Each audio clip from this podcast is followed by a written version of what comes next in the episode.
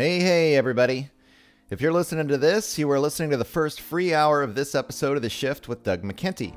If you like what you're hearing, please consider subscribing to the show in order to access the full feature length versions of the podcast, as well as have access to the members' forum, where we discuss potential topics and interviews and dive deep into the overall concept of the shift.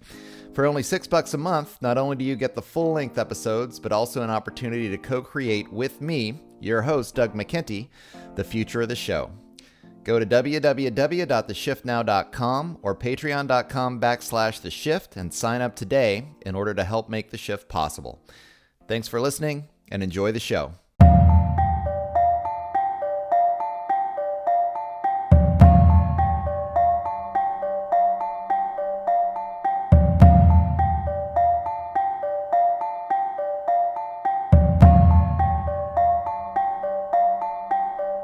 Good morning, noon, or night, whenever and wherever you are listening. You are listening to The Shift. I'm your host. My name is Doug McKenty. This episode was recorded on September 24th, 2020. Find out more about the program at The Shift with Doug McKenty on Facebook and YouTube, at D McKenty on Twitter, or at www.theshiftnow.com on the web. Today on the podcast, I'm happy to announce my guest, tenured MIT researcher Dr. Stephanie Seneff. Dr. Seneff has a PhD in electrical engineering from MIT, where she spent a career initially working on voice activated artificial intelligence interfaces, which eventually became what we now know as Siri and Alexa. For the last 12 years, the focus of her research switched to biochemistry as she sought to discover the root cause of the autism epidemic in the United States and across the world. Eventually, her quest led her to an understanding that the ubiquitous environmental toxin glyphosate, found in the common weed killer Roundup, may be the primary driver of the condition. Dr. Seneff is on the cutting edge of science, and this is not a statement I make lightly. Her long research career, first in electrical engineering, then as a molecular biologist, gives her a unique perspective. Perhaps more important than her extensive knowledge of the current scientific literature is her first hand understanding of the current limits of the scientific revolution. This open minded approach to the study of science with a respect to the unknown has allowed her to develop theories outside of the mainstream with the understanding that more research must be done in order for science to continue to evolve as our species awareness pushes further into a clearer understanding of the world around us. One such theory concerns a fundamental change in the understanding of the role viruses play in human health and development. While allopathic medicine is driven by a viral theory that suggests a martial paradigm where viruses invade our bodies and bring only disease, Recent scientific discoveries in the areas of epigenetics and a deeper understanding of the workings of the internal human virome have created an environment where old theories are questioned and new theories produced to incorporate the progress the scientific community has made in the last few decades. Dr. Stephanie Seneff is just the person for the job. Stay tuned as we discuss her theory that viruses are integral not only to human health, but human evolution as well. Her theory of the necessity of viral spread will sound outlandish to those who cling to the older scientific models, but, if right, her ideas could transform the way humanity thinks about disease. Dr. Seneff believes there is a strong possibility that viruses act like a software patch, uploading encoded RNA into our genome that helps the body eliminate new toxic threats arising in the external environment. The function of a virus, according to the theory, is to produce a controlled burn, eliminating the toxin, then incorporating information into the genome in order to help the body deal with the toxin in the future. Only within a person with a taxed immune system does the controlled burn become a wildfire, leading to disease symptoms and potentially death. Listen in as Dr. Seneff describes this theory in detail to produce a more holistic view of the virus and its role in human evolution, which shakes the foundations of the current germ theory model of disease spread. I will post two episodes of the roundtable discussion in the show notes, which include Dr. Seneff for more backstory, and you can find out more about her work at stephanieseneff.net. I'd like to thank Dr. Stephanie Seneff for agreeing to this interview and thank her for helping to make the shift.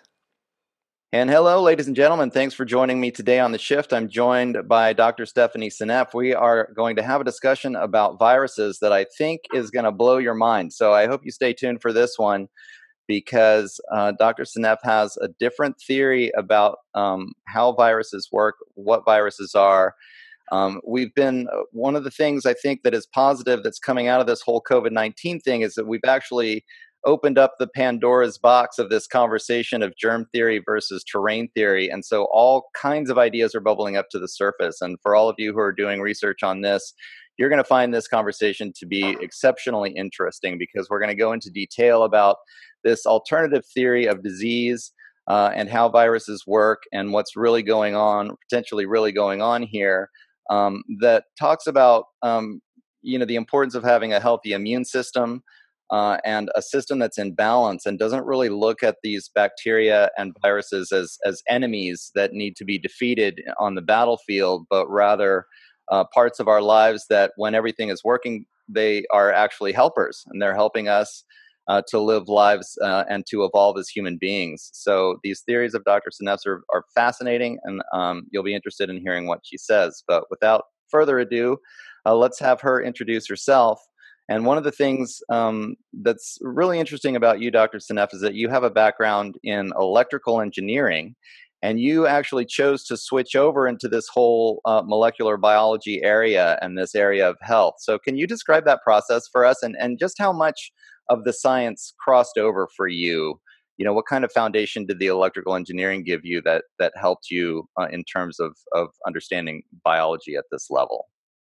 Yeah, well, thank you. Thank you very much for having me. Uh, just to say, I'm a senior research scientist at MIT, and I've been at MIT all my life. Basically, I, I trained at MIT, got all my degrees there, never left. So I love the place. I've got four sons; they all went to MIT, so we're an MIT family. Great, Great place, by the way, and they've been very supportive of my work. Um, I, my undergraduate degree was in biology from MIT, and I actually okay. spent a year in graduate school in biology, and then I dropped out and had started a family came back to school many years later and majored in electrical engineering and computer science. I always loved uh, biology. I never really left it. And my, my PhD thesis was on an auditory model for human processing, human auditory processing of speech. And so, and then I went on to develop all kinds of uh, dialogue interaction systems with the computer, um, spoken dialogue uh, interactions with the computer. Um, precursors to Siri and Amazon's Echo. So you know those devices. Mm-hmm. It's fun to see that that's all become commoditized at this point. And in fact, that was really serendipitous for me back about 12 years ago, uh, when it was clear to me that um, the work I was doing was going to become out of out of reach for the academics because the companies were taking over. Once you have companies hiring massive numbers of people to do the stuff you did with a, on a shoestring budget with just a handful of graduate students, you really can't do it anymore. You know, you have to hmm. do something else. And um, and it was lucky because I was I was interested in autism. I was noticing the rates were going up dramatically, and I was worried about that. And I was frustrated that most of the funding was going towards, towards genetics. Genetics is a factor, but it's not the reason for the uh, epidemic.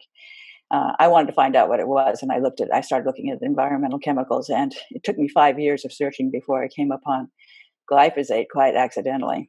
Um, glyphosate is the active ingredient in Roundup I think it is the primary reason why we have an epidemic today in multiple diseases, not just autism, but Alzheimer's, diabetes, obesity, heart disease, um, liver failure, kidney failure, um, various uh, aches and pains, you know, mm-hmm. issues with joints.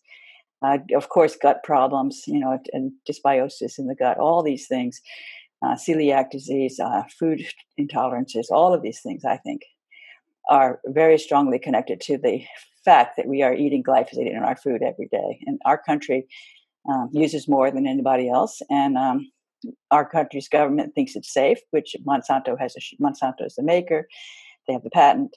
Um, they assure us that it's very safe for humans, and therefore we don't need to worry. So they don't bother to test how much is in the food. But other people are testing, and they're finding high amounts in foods that are very popular with children, like uh, Cheerios and goldfish crackers and uh, Oreo cookies and things like that. So kids are getting a lot of glyphosate in their food. That's causing them to be sick, uh, and not just autism, but uh, eczema and asthma and celiac disease and all kinds of food intolerances and all these things. Mm-hmm. Um, I think glyphosate's a major contributor.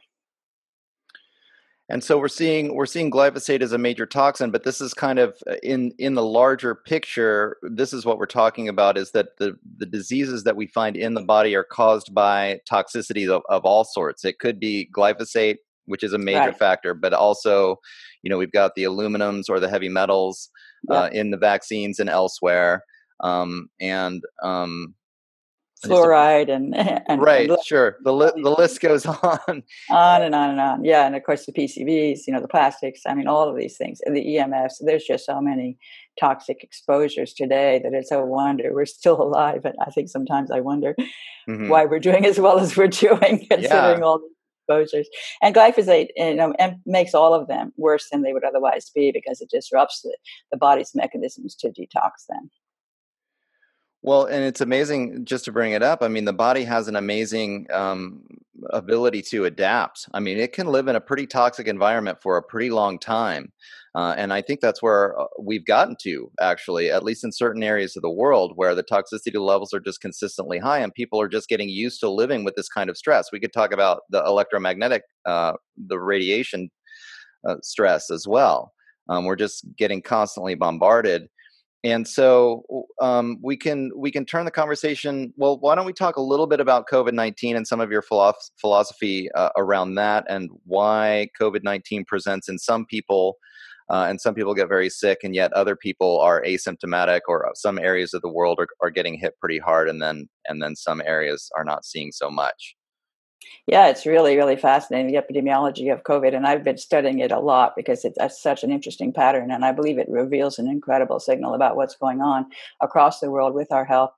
And what you can see very clearly is that the countries that are hardest hit, and that's mostly the United States, um, Brazil, Argentina, um, all of Western Europe, pretty much, um, South Africa, but not the rest of Africa. So those countries are um, are all very heavy users of glyphosate. It really stands out in my mind that glyphosate usage or glyphosate exposure is a pre uh, precondition for um, bad outcome with COVID nineteen. And mm-hmm. particularly, mm-hmm. what was interesting to me was the biofuels, and I've, I've talked quite a bit about that now. The biofuel angle because um, the U- U.S. and Europe are lead and Brazil are all leaders in the biofuel industry. That industry has really been blossoming in the last few years. It's it's been increasing quite dramatically, the, the amount of um, fuel that's becoming available as a biofuel. And that's not just biodiesel, bioethanol, um, biogas, um, bio home heating oil, and bioaviation fuel. All of these things are coming into play. And uh, we're not really very much aware of that. And so it, it was really uh, quite a deep dive I had to do to educate myself on the biofuel industry. It's quite, quite interesting. But when you think about it, you know, they spray the, um, the the, the uh, wheat with uh, glyphosate just before harvest. They harvest it, and of course, then you eat the wheat and you get celiac disease because of the glyphosate. But then they take the stubs that are left over and they throw them onto a barge and take them down to New York City and turn them into bio, biofuel. And so I think that biofuel is going to be contaminated with glyphosate. So what I think, for example, New York City was really the epicenter of the epicenter of um, of U.S. was Queens, New York, Queens and, and, Brooklyn, those two cities got hit really hard, really fast with the overflowing the ICUs and that sort of thing. That's what really caught um, our imagination about, oh my God, this is a really serious disease because this happened in New York City. Mm-hmm. Those places were very much primed for it because they have toxic air. And their air is toxic for other reasons. You know, they have nanoparticles and whatnot, but they, um, but New York is a leader in the biofuel industry and very proud of it. In fact, they require 5% uh, biofuel in New York City. They require 5% bio if, if you have a home heating oil. It has to be partial. That's the only city in the world, as far as I know, that requires that.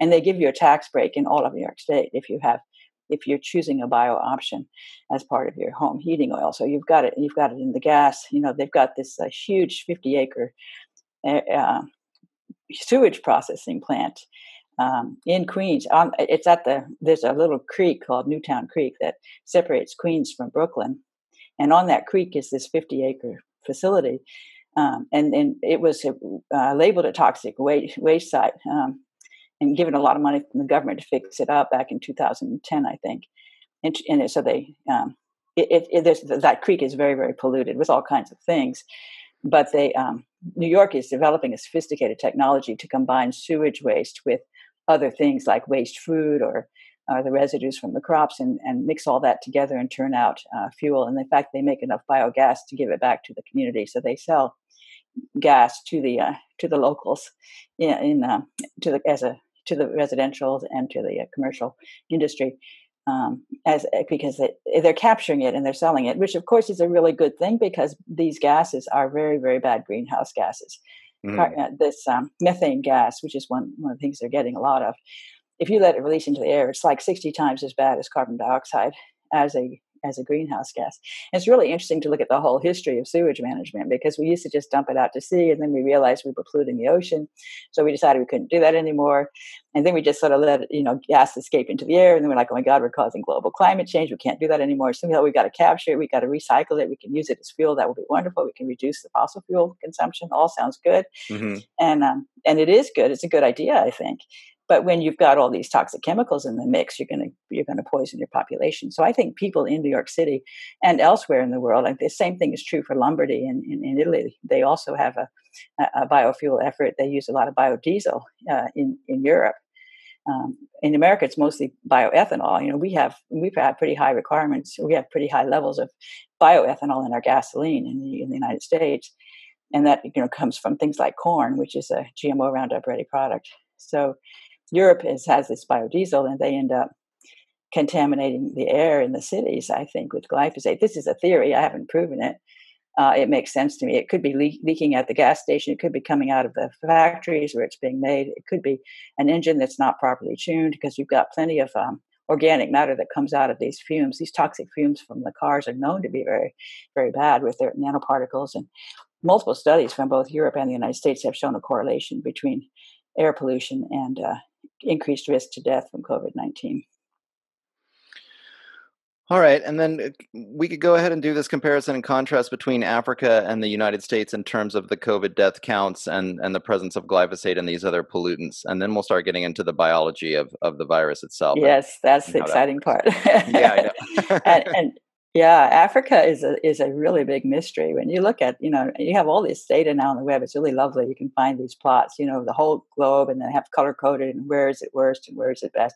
Sort of like the death rate per population. The number I like to look at is the uh, rate of COVID death per population, not per infection, but per population, because infection is a very um, variable number that can depend on how many tests you're doing and that sort of thing. So it's mm-hmm. harder to rely on the infection rate.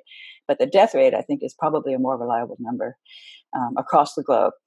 And you can see these plots. And what's really, really striking when you look at these plots is that uh, um, uh, Africa is practically totally resistant to COVID 19. They have extremely low death rates.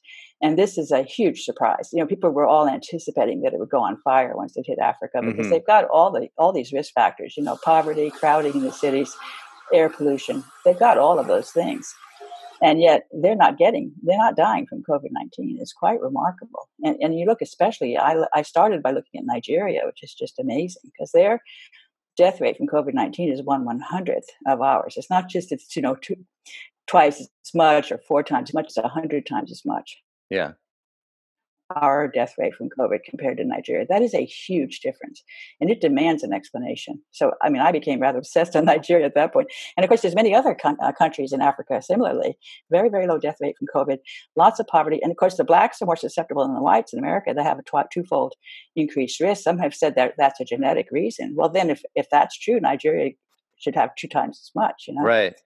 And yeah, Nigeria has, yeah, go ahead. well, I, have just I've heard some correlations with vitamin D and, and uh, COVID symptomology, and um, people of color tend to have lower vitamin D levels, right. and, and so that may be a, a reason why uh, they're getting it more here. But then again, you'd think that they, there'd be more in Africa if that were the case. Same problem. Yeah, it's really interesting. They have all these um, risk factors uh, without uh, without the disease. It's so interesting. And so, um, so one thing I know because I actually wrote a chapter for a book. Uh, it's is going to be uh, coming out shortly. I hope. Uh, Don Huber is the editor and I wrote a chapter on Africa, glyphosate usage in Africa. So I know about this. It's it, you know the data are sparse, but it's pretty clear that the Af- Africa uses a lot less glyphosate than we do. I would estimate a factor of ten. So we use t- ten times as much glyphosate as they use in Africa. And in within Africa, South Africa by, by far uses the most, and South Africa by far has the worst COVID nineteen. So that's very consistent mm-hmm. in Africa.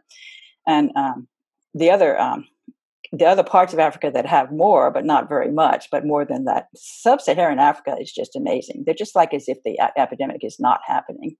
Whereas the part along the Mediterranean, they have sort of some intermediate level of of, uh, of death rate, and they eat a, they have a food desert because they're they're very dry, and they they get they import a lot of their food from the west, so they're getting quite a bit of glyphosate in the sort of processed foods that they're hmm. eating from the west, and I think that may be contributing to their increased rate, but it's still much much less than what we're getting in the United States, you know.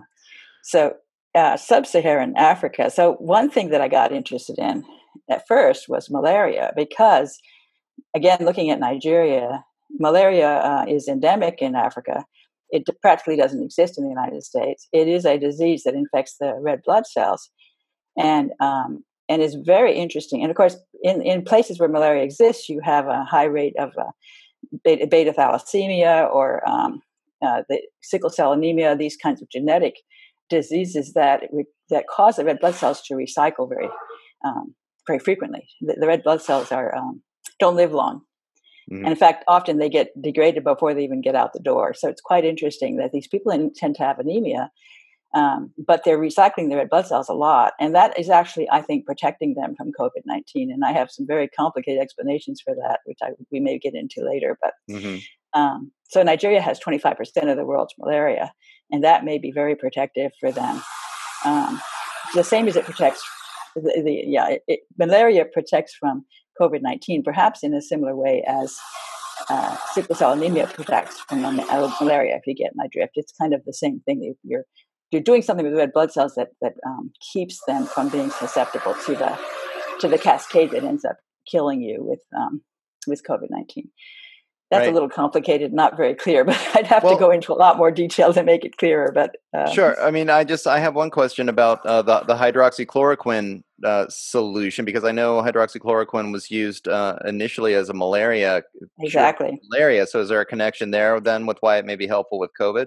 I absolutely think so, and I also wonder whether countries that are familiar with malaria are just naturally thinking that maybe we'll just use the same drugs to treat COVID. Right. And maybe that's causing them to have a lot lower death rate. I think that is quite possible. And that's another piece of the puzzle that I'm thinking is, is going on with Africa, that they have that malaria, they know how to treat it.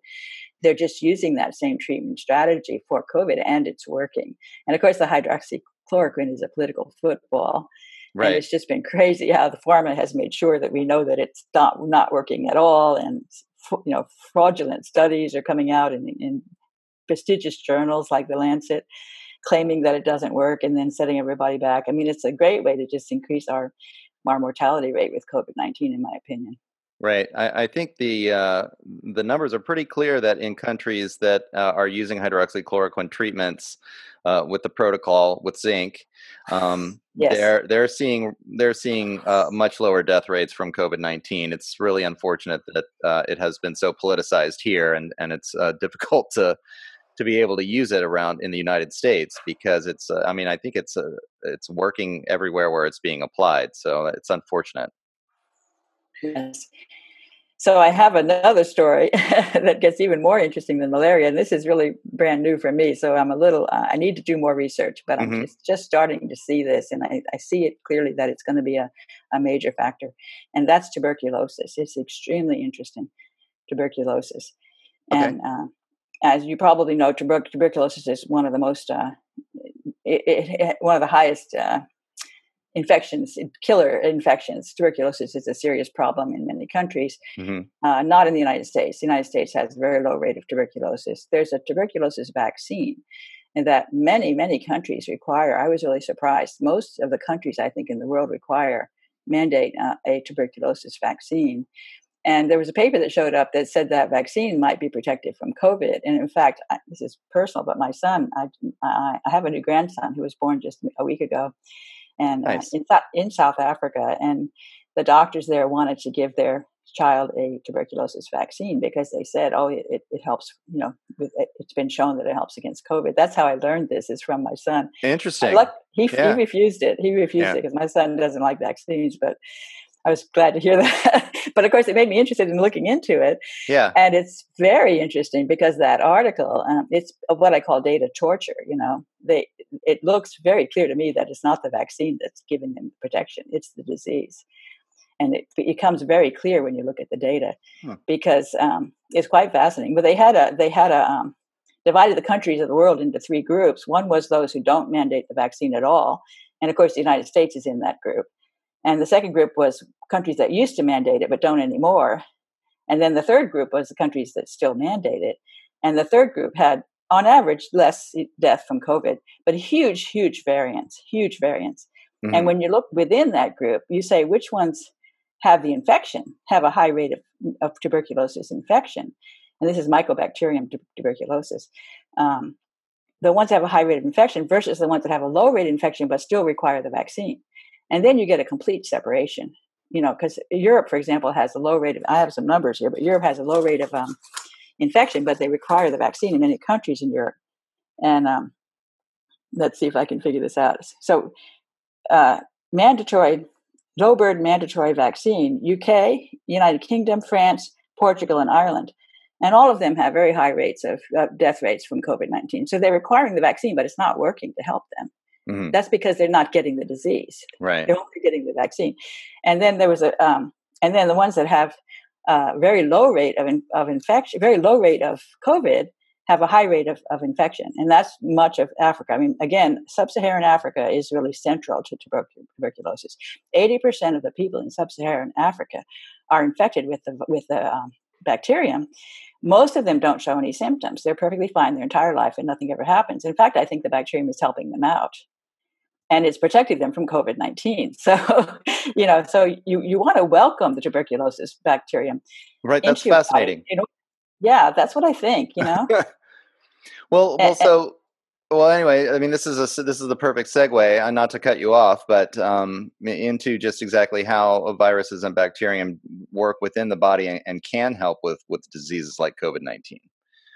Um, but go right. ahead, you can finish your thought if you want, or we could start. No, we can go ahead. I mean, why don't okay. you introduce the new topic, sure. which is fascinating to me, absolutely fascinating. Well, uh, and I'll just and, and I'll just um, preface this as well. We had a, a roundtable discussion. I'll put I'll put some links to a few of my other conversations with Dr. Seneff uh, in the show notes here, so people can check those out. Um, but we had a, an epigenetics conversation a, a, maybe a month ago, and um, it kind of came out in that conversation that um, our our gut biome uh, works symbiotically with our DNA. This is something that I didn't know, and so so now we're getting into like like genetics and and the gut biome and the gut virome and how they work hand in hand with our genetics to produce the chemicals that we need. So someone's DNA uh, may have um, the the encoded in it the recipe for certain chemicals, um, but other people may not have that recipe for chemicals in their DNA. So what will happen is their gut biome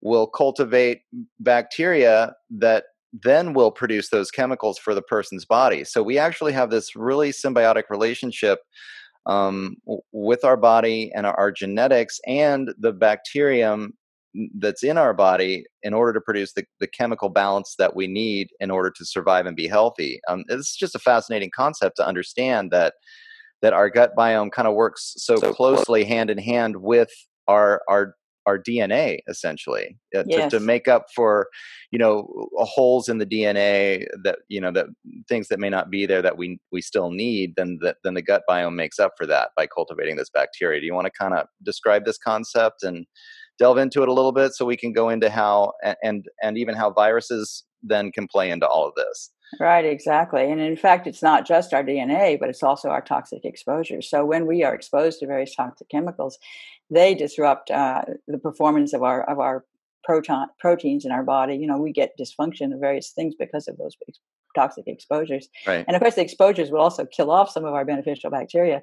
But the pathogens that arise in, the, in a situation of toxic exposures are help, are trying to help out. So all the bacteria are pitching in to try to balance things and make things work correctly in the context of whatever's going on. And there can be major genetic problems. There can be ma- major pollution, uh, toxic chemical problems.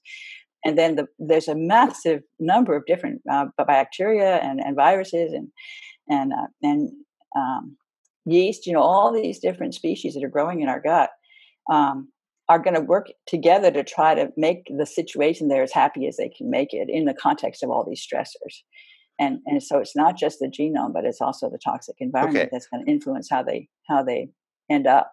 So when toxins come into your body and then prevent your body from naturally producing important chemicals for, for natural healthy processes, um, then not only will your body be cleaning out these toxins and trying to detox as, as much as it can, but then the biome can go ahead and start to to uh, replace the function of the damaged parts of the body in terms of going ahead and starting to produce more of these chemicals that the body needs. Um, right. I mean, of course, it's also just a matter of supply and demand. And so, for example, what I think is happening with glyphosate in the gut, one of the things, and I, I have a book that's coming out hopefully next year on glyphosate, and I have a whole chapter on the gut. And in that chapter, I talk about um, all the all the disruption that goes on with glyphosate. And what happens is that glyphosate disrupts your body's ability to break down proteins.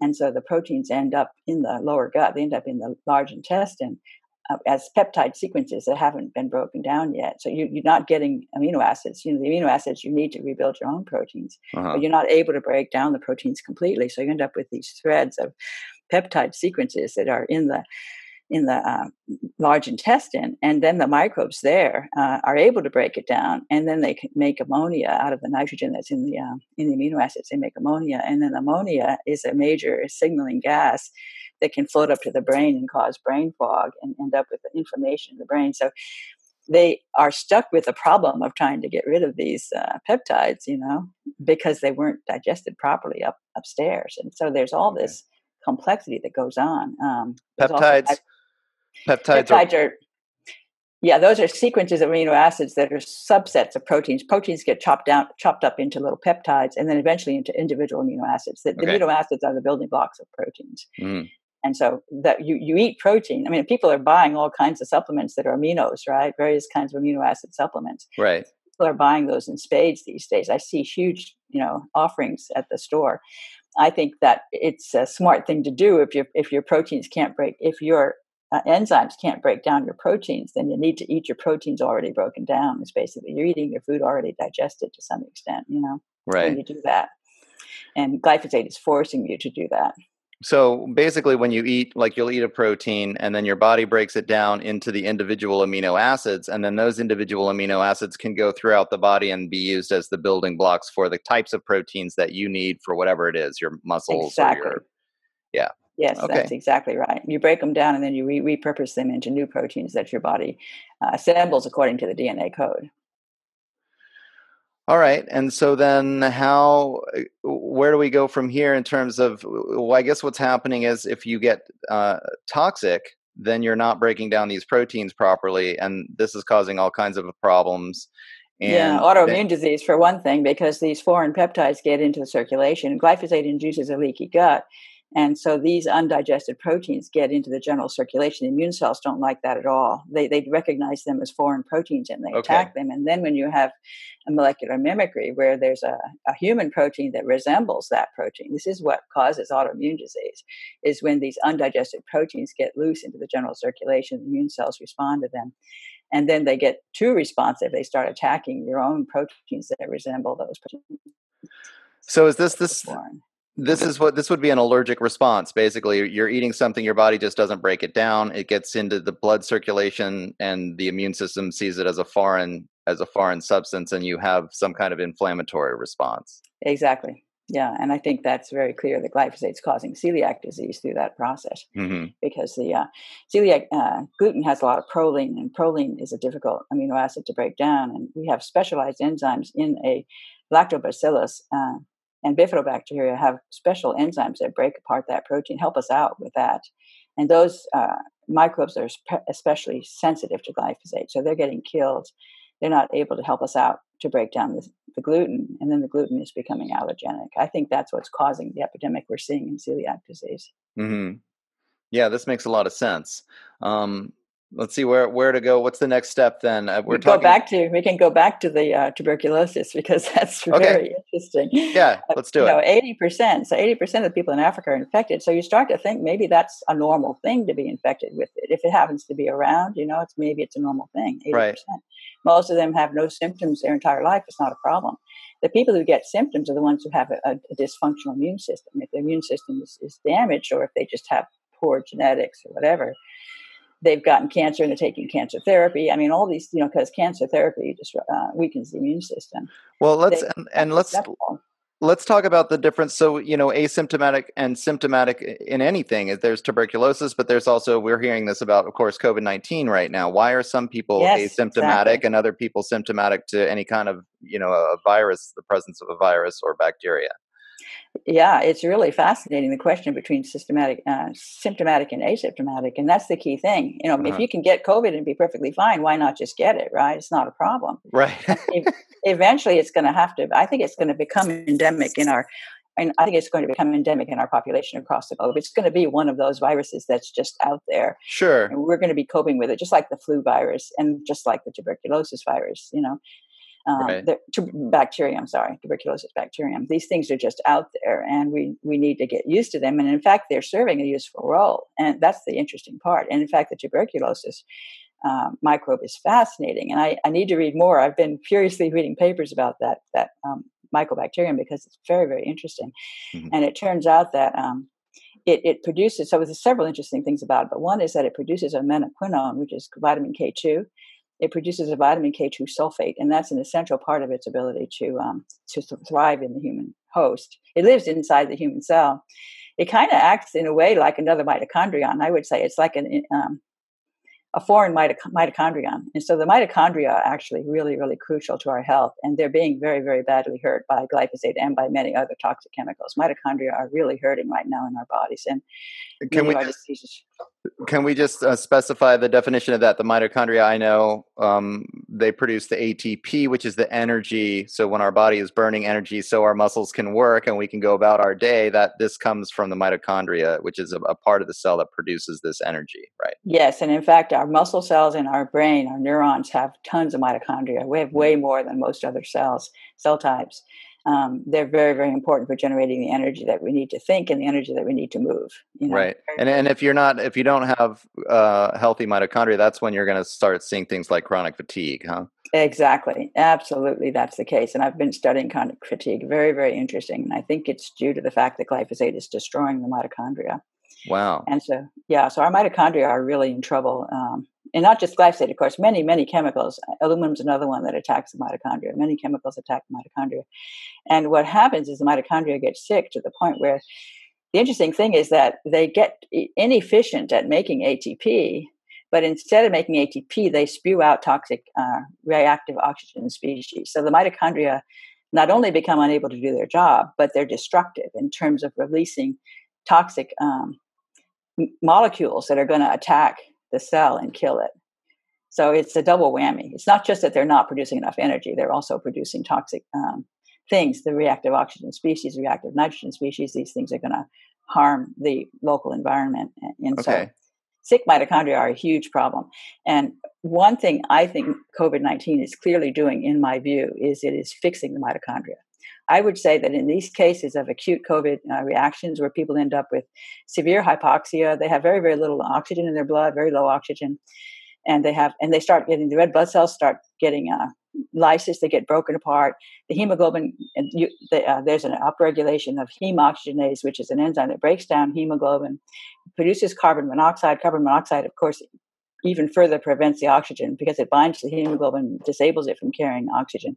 So you're in a total mess where your mitochondria are starving uh-huh. of oxygen. That sounds like a really bad thing.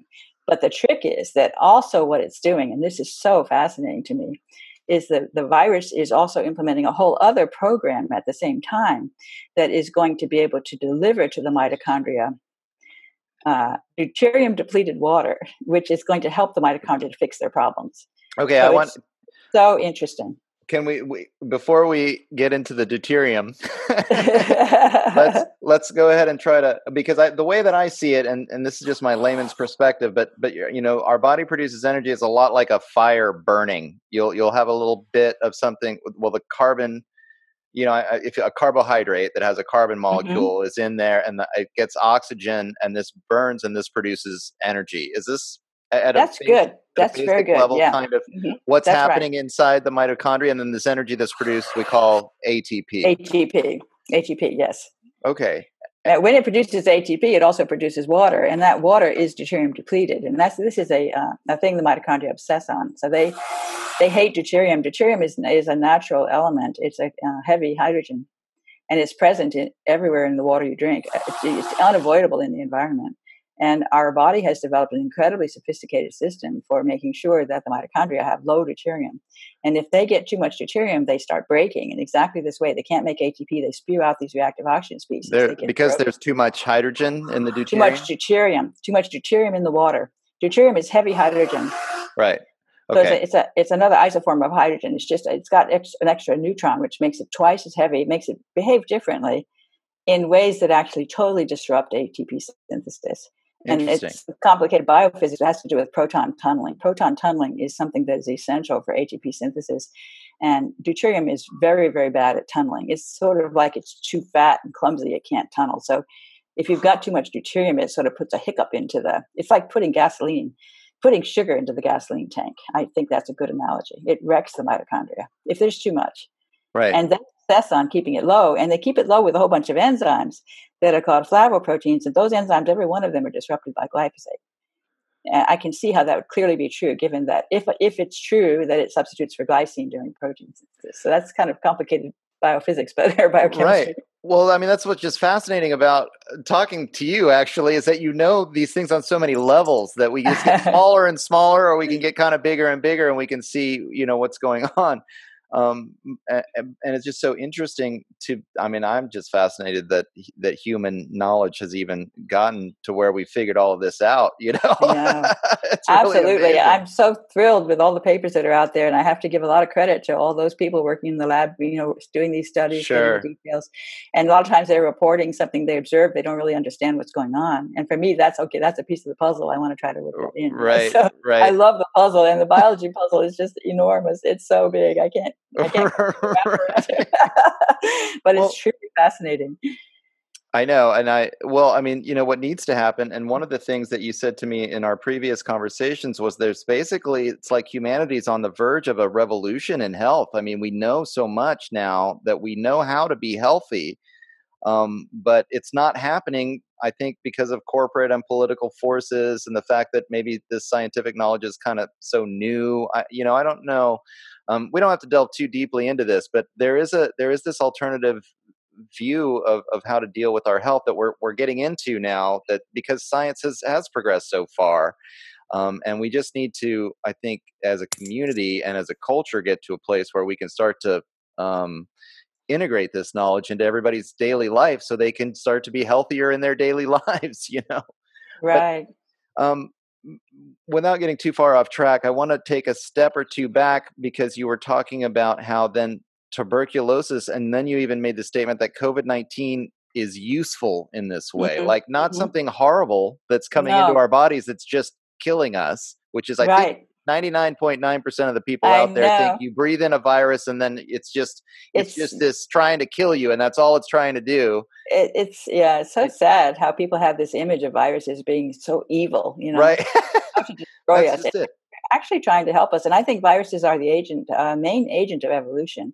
They're right. part of biology and they're and they're all over the place. There's just so many of them all around. You couldn't possibly keep them out. And we keep on killing them. You know, we're spraying all these antiseptic things all over the place, which drives me nuts. Oh, right. You know? I know. And, yeah, they're very, very helpful. The viruses and the bacteria, and even the fungus. You know, a lot of people have problems with yeast infection, but again, that yeast is helping them to solve problems that are being created by the toxic chemical exposures. You know, it, it, it's going right. to cause symptoms. The problem is that once you get these toxic chemical exposures, you can't get to the other side without symptoms. You know, when you're that sick and um, and sure. this whole business of rebooting the mitochondria that's so fascinating with to me with this COVID nineteen.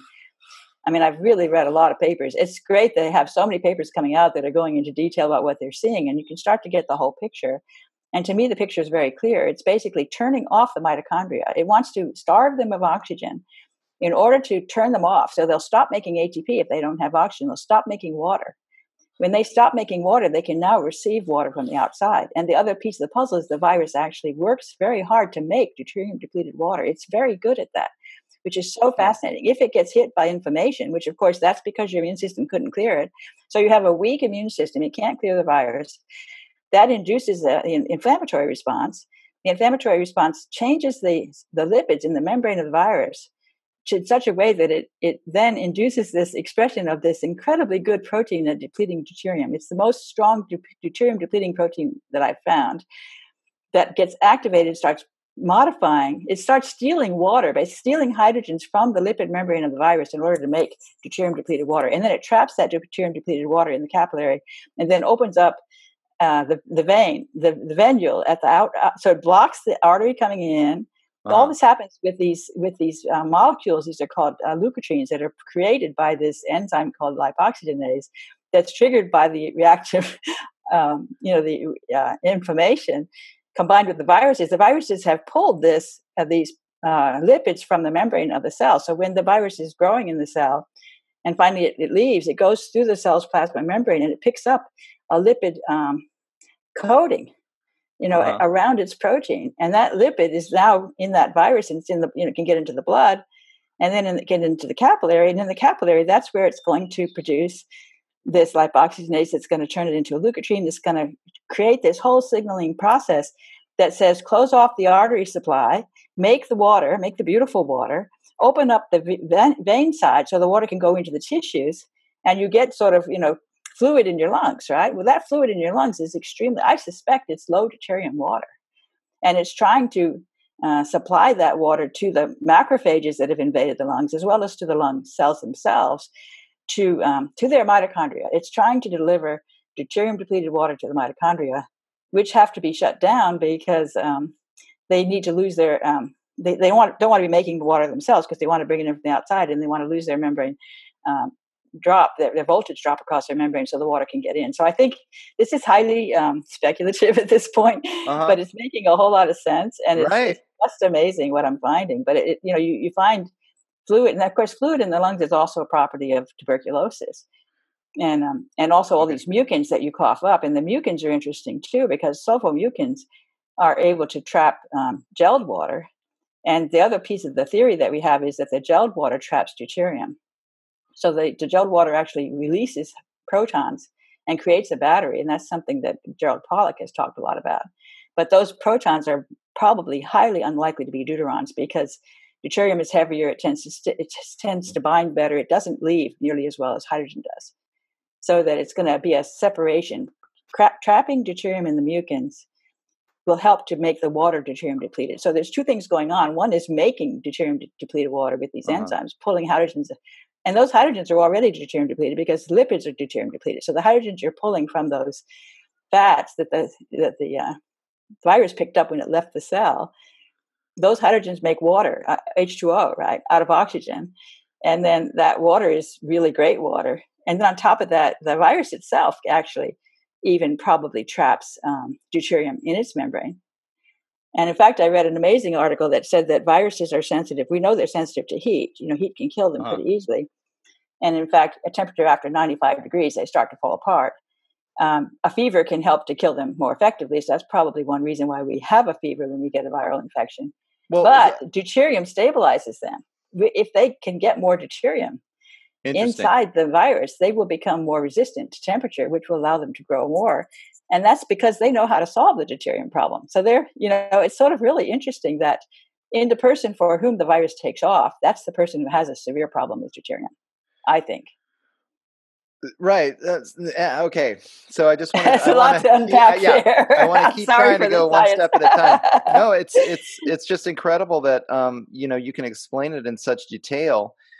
Just going back to the beginning, why is the mitochondria? The mitochondria is making energy in a healthy body, mm-hmm. but it's it's it's um it's not getting it. The water that it produces has deuterium in it Okay. Yeah, all the water has deuterium. Uh, you know, it's it 155 parts per million in seawater, and then uh, and actually glacier water has less, and the lowest is in the Antarctic water. So if you could buy Antarctic water, it'd probably be good to drink because it right. would help to deuterium in your mitochondria. Well, and, and, the mitochondria need the the uh, depleted deuterium. They don't want the, the deuterium. They don't want deuterium. It messes them up. It, so, it, it, sugar in the engine.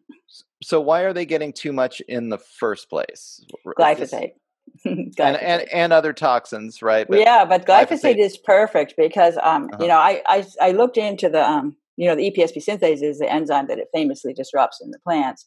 Okay. That enzyme has a, uh, a site where it binds phosphate in PEP, phosphoenolpyruvate, it binds phosphate. At that site, it has a highly conserved glycine residue. And if you change that glycine into alanine, then that enzyme becomes completely insensitive to glyphosate. And this tells me that that glycine is a critical piece of the puzzle for how glyphosate disrupts it. And then I conclude that it disrupts it by substituting for that glycine because glyphosate is a glycine molecule. It's a complete glycine molecule, except that it has extra material stuck on its nitrogen atom. That right. extra material looks a lot like phosphate. So when you have a place where glycine is essential at a phosphate binding site, that is a major susceptibility motif for glyphosate in a protein. So you can go find all the other proteins that have that same situation. And there's a whole class of proteins called flavoenzymes and those flavoenzymes bind, they bind FMN, they bind FAD, they bind NADP.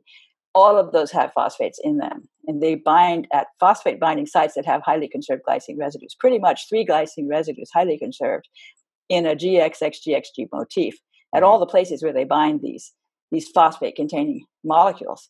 And those enzymes that bind those phosphate containing molecules depend upon binding those molecules to make deuterium depleted water those enzymes are very heavily involved in providing the mitochondria with deuterium depleted water. Okay. And they're all going to be disrupted by glyphosate. Right. Right. And so when this happens, that makes you susceptible to diseases like COVID 19. All infections, actually, and also probably cancer, because cancer cells look like they're also trying to solve the deuterium problem. I think the deuterium problem is basic to disease, and all the modern diseases I suspect, and I have to do more research for individual ones, but I suspect it's going to turn out that pretty much all of them are a consequence of um, the failure of mitochondria because of too much deuterium. That's a very wow. bold statement, but I'm starting to really believe that because the more I look, the more it just makes so much sense. And I've um, I've chased down all these proteins, and it's just really really interesting because even heme, you know, when you break down the heme in the in the red blood cells, the heme oxygenase, that whole process of breaking down the heme actually provides the mitochondria with deuterium depleted water. Okay.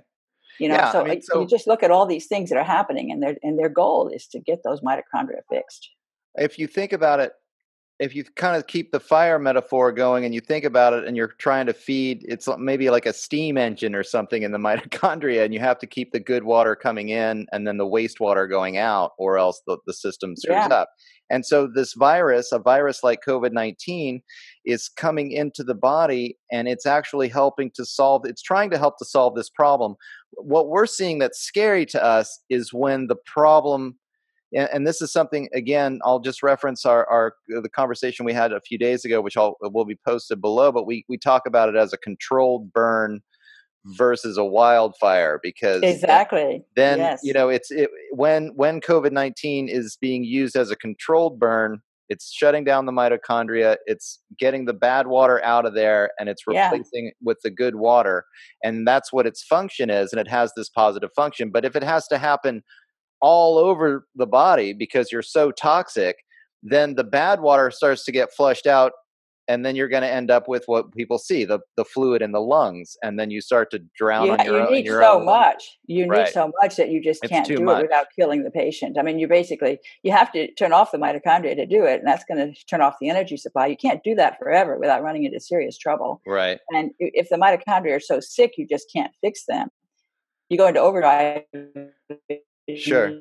take a you know and, and, you know doctors do this too with patients when they're about to you know they've got a heart attack and they just had cardiac arrest and they'll do all this stuff you know electric shock and whatnot. I mean these things are pretty brutal but there's a mm. chance you'll bring them back to life. So it's kind of like the virus is thinking there's a chance i'll get this person back to life. And i'll tell you one of the worst things you can do i think is to provide them is to um, put them in the icu on those um, ventilators the yeah. ventilators are providing them with oxygen, which is working against what the virus is trying to do because the virus wants the mitochondria to turn off. And when you supply them with oxygen and you force it in, the mitochondria turn back on, and now you've got it totally messed up. The whole system's broken. Right. It's not working the way it's intended at all. Huh. So you actually kind of, as you get sick, are going to have lower oxygen levels until to kind of keep to dampen the fire so it doesn't get out of control, um, so that your body can have a chance to heal yeah you can't fix the mitochondria without turning them off that's the problem and you could think about that in some any kind of a system where you have to clean out the pipes and you got to turn them off first right you can't right. continue to use them while you're cleaning them out so it makes sense you turn them off you, you fix them you clean them up and you turn them back on again but if yeah. you if they're so dirty, you can't, you know, you can't clean them enough to get uh, them back on in time to not die because you don't have because know, the whole system's capacity. turned off. Yeah, yeah, yeah. I think that's, that's fascinating, happening. huh? And then, so this is why people then with comorbidities, for example, are so much more uh, susceptible because they've already got a lot of problems going on. They've got a lot of inflammation that's already happening. A lot of yeah. mitochondria has already been shut off, I guess, yeah. in this way. How how does this? Think, for example, obesity, I think, is an indicator of mitochondrial dysfunction. Mm-hmm. And people who are young, uh, many of the people who are young and die are very morbidly obese. You know, they're very much more sensitive to dying than the uh, skinny people. You know, Right. And I think it's an indicator of mitochondrial dysfunction. How does all of this relate to just the concept of inflammation in general? What what is causing the inflammation then when you know when, when you when you get when there's a, a, an injury to a part of the body or when there's uh, uh yeah yeah uh, I, I, mean i just I, have heard i've heard kind of been we've been talking around this a lot and I, it's sort of like when the inflammation gets out of control is when is when the body start you know you start showing symptoms even. You'd be asymptomatic if there wasn't any inflammation caused by the covid-19 the covid-19 comes in it fixes the mitochondria uh, and then it very quietly it stays in the body but yeah you wouldn't even notice yeah. it because it just did its job and now it's done. Um, but if it has to go into overdrive because the mitochondria is extremely dirty um, then it, it it's it you get more and more of this infection happening um, and it can turn into this wildfire so what what causes that cascade i guess yeah well i find that extremely interesting and i've been uh, really wondering for a long long time why is it it's always inflammation associated with all these diseases you know mm-hmm. and it's and it's basically releasing uh, reactive oxygen species things like hydrogen peroxide and um, in fact the um, i think I have to back off a lot. I think a lot of so a lot of these um, enzymes that, um, for example, NADPH oxidase, you know, is is releasing superoxide, and then superoxide is turning into hydrogen peroxide, and then hydrogen peroxide turns into water. So you have this whole sequence of superoxide, hydrogen peroxide, water. Okay. That happens a lot, and and and it's all part of taming the inflammation because the superoxide is highly reactive, but then there's enzymes that turn it into hydrogen peroxide which is still reactive but not as much, and then enzyme to turn the hydrogen peroxide into water, and that's what fixes the problem. And uh, that whole sequence is producing deuterium depleted water. So the whole point of it is to produce deuterium depleted water. You need the inflammation to get it started because the body doesn't know how to go directly to the deuterium depleted water. You have to first get the superoxide, which can pick up the hydrogens to make the hydrogen peroxide, H2O2, and then further hydrogens to make water, H2O, 2H2O. So you've got you've got four hydrogens with oxygen on the water. You've got two hydrogens with the oxygen on the peroxide, and you've got zero oxy- hydrogens with the oxygen on the superoxide. So you're going and adding hydrogen to the water. And the enzymes that do that are adding deuterium depleted hydrogen to the water. So what you are doing with the inflammation is you're making deuterium depleted water. And I think that's central. That's the reason why you need it. And uh-huh. you need it because your mitochondria are suffering because they don't have enough deuterium depleted water. And then you have a whole mechanism that allows it to deliver, which is really fascinating in itself. So I think it comes in on the cyto- cytoskeletal channels. And there's really special stuff that goes on. For example, the proteins that make up the cytoskeleton have a special skill to be able to make the water fluid. Most of the cells, water is gelled, gelled water. And gelled water traps deuterium. So when you trap the deuterium in the gel, you get low deuterium in the fluid and the cytoskeletal channels have fluid water that gets poured right into the mitochondria, which are hanging off of those cytoskeletal channels. So the, the whole system is geared towards uh, creating deuterium depleted water and then trying to channel it into the mitochondria, which is difficult to do. And you get all this fluid buildup. You know, when you have heart failure uh, and lung disease, you end up with fluid on the lungs and fluid on the heart. You know, all this mm-hmm. fluid in chest in your chest. I think that fluid is is deuterium depleted. I would love for someone to go in and you know very little studying has been done on deuterium. It's really very much Eastern Europe that has that led the way in this research area. Uh-huh. Most Americans don't even know about deuterium. They don't even know it has any role to play in biology. Right. Even medical professionals don't know about it. So it needs to be. We need to be educated about deuterium. It's really fascinating. I've been talking to Professor Laszlo Boros, who's a um, he's at UCLA. He's a he's a pediatric uh, oncologist, I think, at UCLA, and he's obsessed with deuterium. He's the one who introduced it to me last December, actually. And I have just hit the ground running with it because it made so much sense. Once I realized that these proteins that I knew glyphosate was disrupting uh-huh. were major players in maintaining low deuterium in the mitochondria, then I knew I had hit a home run. And I just really dove into it. And I, I really believe passionately that I'm right. Well, I mean, it does it does make sense. I mean, that's the thing. It's fascinating when you like you talk about it as a as a puzzle, and the pieces of the puzzle fit together. It's like, well, you know, there's probably something to it, then, right? I mean, yeah, um, we need to do a lot more studying, and I, I'm dying to get people to do research on measuring the level of deuterium in different forms of body water. And they've already done a little bit, and I, I know that the blood has less than than the um, seawater. Seawater has the 155. The blood has less. Uh, mm-hmm. Interestingly enough, the saliva has more than the blood has. In fact, the salivary glands are able to export deuterium rich water, which is a way to try to get deuterium out of the body. And breast milk has less than the than the blood. So the the mother wants to feed to her infant deuterium depleted water, which makes a whole lot of sense. And that's about all I've been able to find in terms of body tissues. But I suspect if someone were to go in and take a, a sample of water out of the fluid on the lungs, they'd find that it was low deuterium. And that would be a wonderful thing to do. Uh-huh. I'd love to see the data on that because I would predict that it would be. Um, well, one thing I wanted to ask you before we get too far along is: Have you heard about the um, the treatments for COVID that include the the hydrogen peroxide, the nebulized hydrogen peroxide, where people just breathe it in? Yeah, I think I think that's very very interesting because that's going to help to produce deuterium depleted water. Right. Uh, of course, also killing the virus. I mean, these things also kill the virus. So they, there's a the um, the body is in a race to kill the virus, or the virus is going to take over and, and help to solve the problems. You know, so it's sort of like if you can kill the virus, you don't have the problem. But your macrophages are impaired because of their their mitochondria aren't working. You know, and okay. they they can't. They need ATP, for example, to make to make to, to run NOx, which produces this uh, superoxide that kills the um, and the and, and the, the macro. Just the, what's the definition of the macrophage then? Oh, those are the immune cells that are, would would normally clear the virus, and if they're broken, the virus doesn't get cleared, uh-huh. and that's an indicator to the virus that there's a problem because those the macrophages can't clear the virus because they're mitochondria aren't working. And so the virus knows, in a sense, oh, this, they've got a problem with their mitochondria. I better fix it, right? So it's kind of like if I don't get killed, then I better fix the problem. Huh, it, right. funny way to look at it, but I think to some extent that's true. If you can clear the virus, it's an indicator that your mitochondria are healthy. Right. That's interesting. And then, um, like, what happens? Why does it get out of control? Why did the virus? Um, you know, the virus will just keep replicating, I guess, as so long as the mitochondria in yeah, in the, in the immune system cells aren't aren't fixed and not working to clear it and then you end up with a with a whole lot of virus here um, and it's oh it overwhelms the system. They're trying to fix the whole body but you can't shut down the whole body or else the whole body stops working which is no good. Yeah. Well, there's a very interesting thing that I think happens with glyphosate and heme oxygenase. I mentioned heme oxygenase. The inflammation induces uh, heme oxygenase expression. Heme oxygenase breaks down heme, so you're basically wiping out the heme in the red blood cells. And in doing so, produces deuterium depleted water.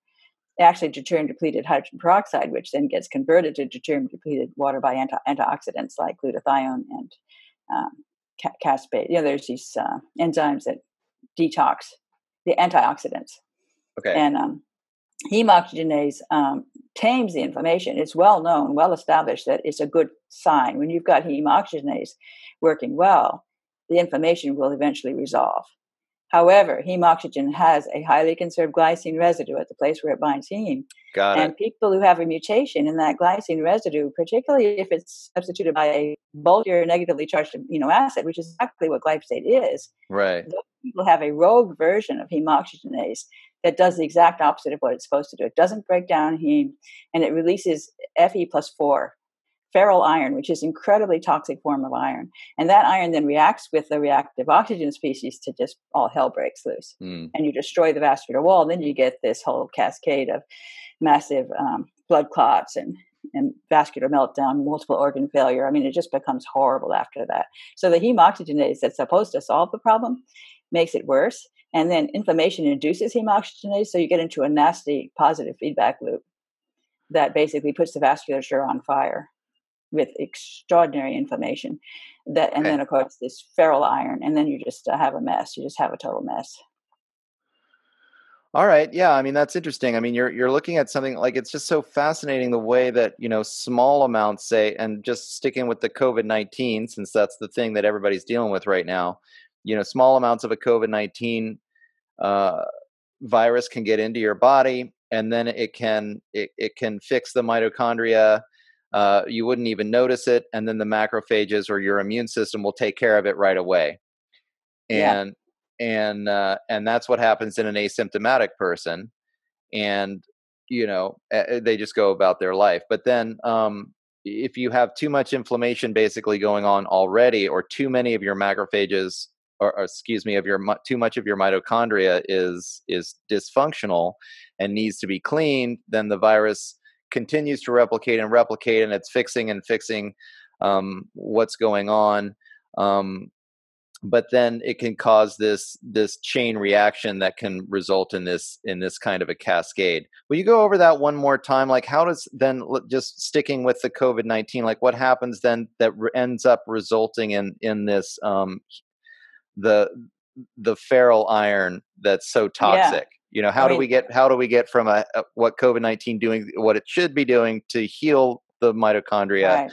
and then all of a sudden you know we're at this place where we've got ferryl iron super toxic inflammation all over the body and the blood starts to coagulate in the lungs which we've seen as a result yeah and, and i think that a possibility that's going on there is that glyphosate is getting in the way because when you upregulate heme oxygenase the body has to make it assemble oxygenase proteins proteins and if it's got glyphosate lying around it's going to put it in there uh-huh. and if in that particular place where the glycine is, is essential for it to work. If you put glyphosate there, you're going to kill the protein. You're going to make it into a rogue version of itself that is pro-oxidant rather than antioxidant.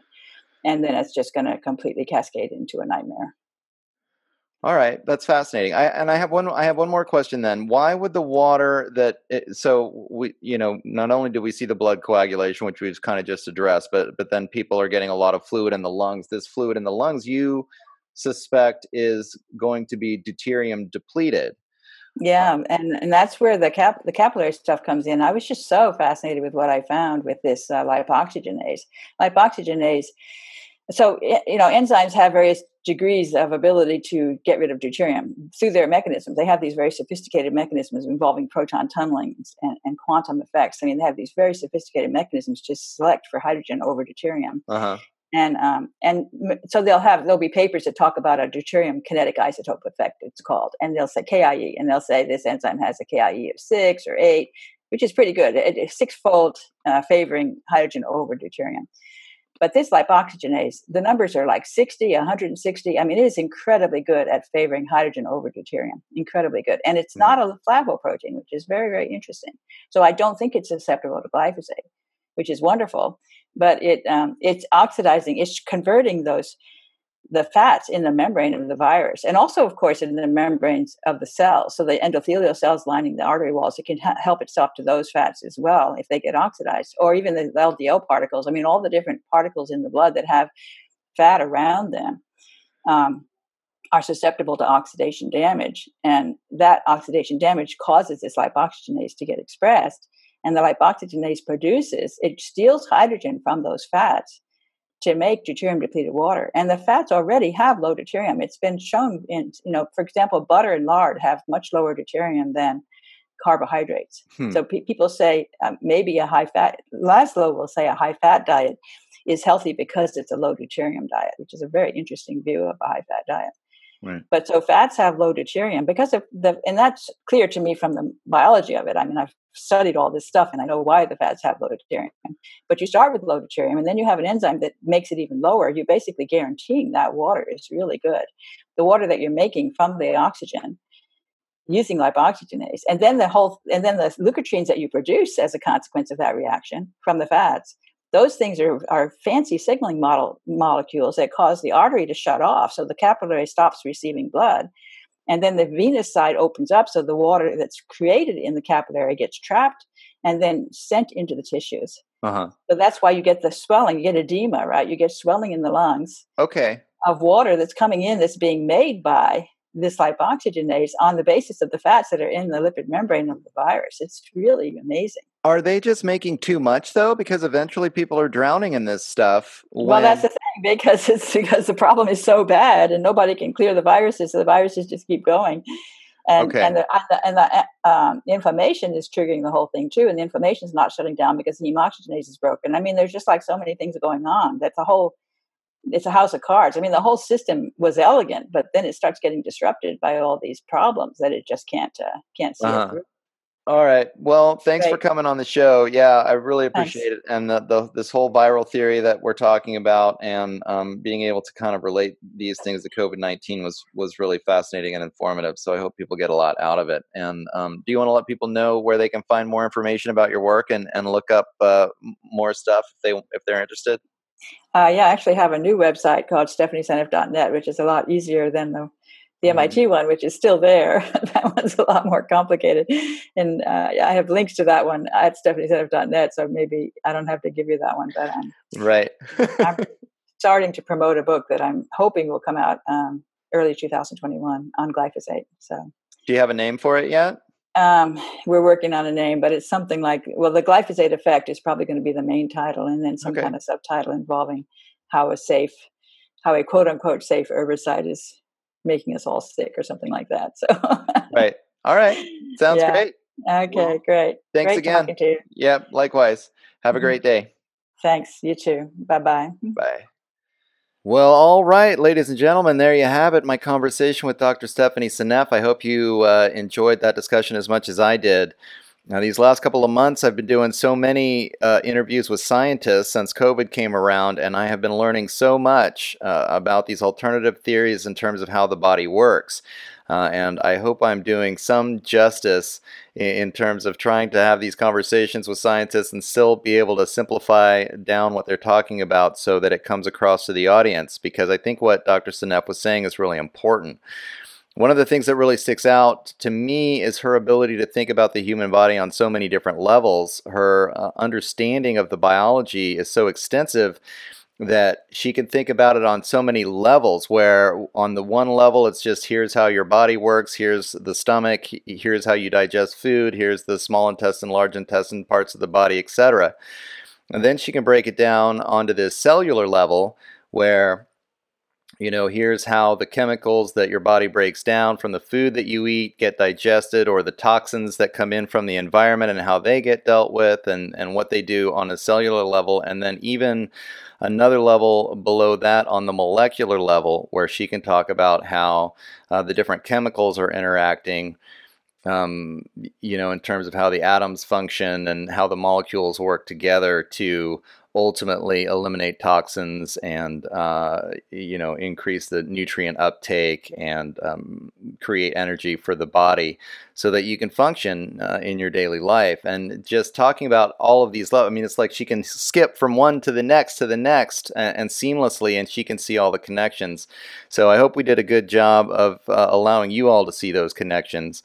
Um, we were able to dive pretty deeply into the viral theory, and I just think it's so important because what I see uh, Dr. Seneff doing and other scientists like her is starting to develop a, a, more holistic approach. It's a little bit more similar to the traditional Chinese model or indigenous models of health, where you're starting to see instead of this invasion model or this military style model of, of allopathic medicine, uh, where we've got you know uh, invading particles that are causing disease and they have to be killed off we're starting to see well there's actually a, a virome and a biome inside bacteria and viruses that we need for human health and that they serve a function and that we are living symbiotically with these things. They're not our enemies. We're not fighting off invaders.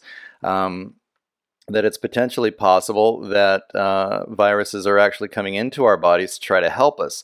This idea, because science for a long time now has really understood that this Darwinian theory of sexual evolution hasn't really uh, been uh, cutting the mustard, as it were. It, it, they know that there are holes in the theory. Humans seem to evolve faster than sexual reproduction could allow to happen. And so there's some other mechanism going on here. And this idea that Dr. Seneff has that viruses are the piece of the puzzle that actually transfers genetic material from one person to another in a non sexual way. That the RNA comes into your body, and then these other viruses can transfer that RNA to DNA and incorporate it into our own genome. We can pass it on to the next generation. that our evolution is actually happening in symbiosis with the virus, rather than this theory that uh, the viruses merely exist to use us as a, a, parasitic host and they're just as likely to kill us off as anything else without any kind of positive benefit. Um, I just think it's a great way to think about life. It really reduces the fear. Uh, that the whole virus thing kind of causes the way uh, germ theory would have it. We've got this invisible enemy that's constantly floating around. It's everywhere. We don't know where it is, and it's trying to kill us all the time. Uh, and this new theory of Dr. Seneff's really can allow us to have a feeling that actually we exist in symbiosis with these germs. We're just looking for a homeostasis, for a balance in our environment, so that we can be healthy enough to incorporate the new information without it overloading our system. As long as our immune system is healthy, then we can incorporate the information just fine. Asymptomatic cases, uh, if our immune system's not that healthy, we can have some symptoms while uh, the body produces this inflammatory response to try to to try to kill the the the virus that's replicating too fast. And then, of course, sometimes disease leads to death if your immune system can't control that that controlled burn and it turns into a wildfire. So, uh, you know, just what a great concept, and I hope uh, it was explained in a way that everyone could understand. Um, and I really uh, just want to be an advocate for Dr. Seneff. I'm excited that I can help get this uh, this new theory out there into the world, and I hope uh, that you are all paying attention.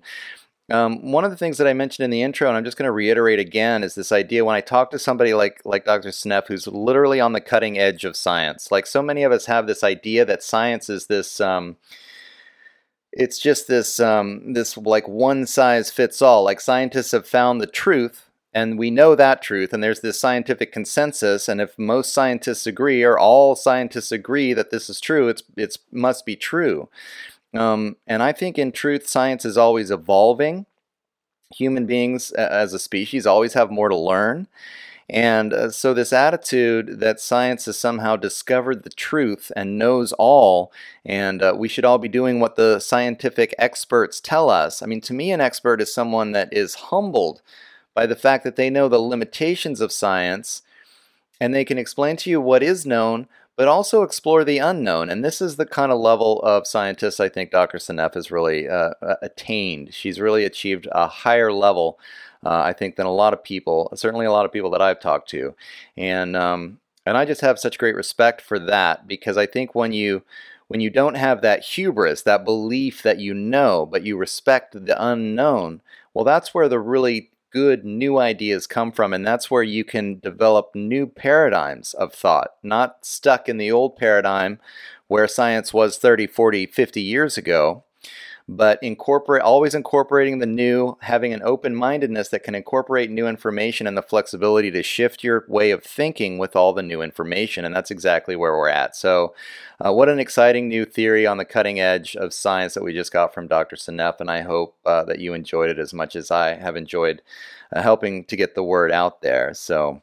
Um, if you are a member, I think I'm going to get uh, our conversation about the viral theory out there for everybody. Um, it's just a really important information. If you're a member, you're going to get the last part of the conversation where we touch on a lot of different things.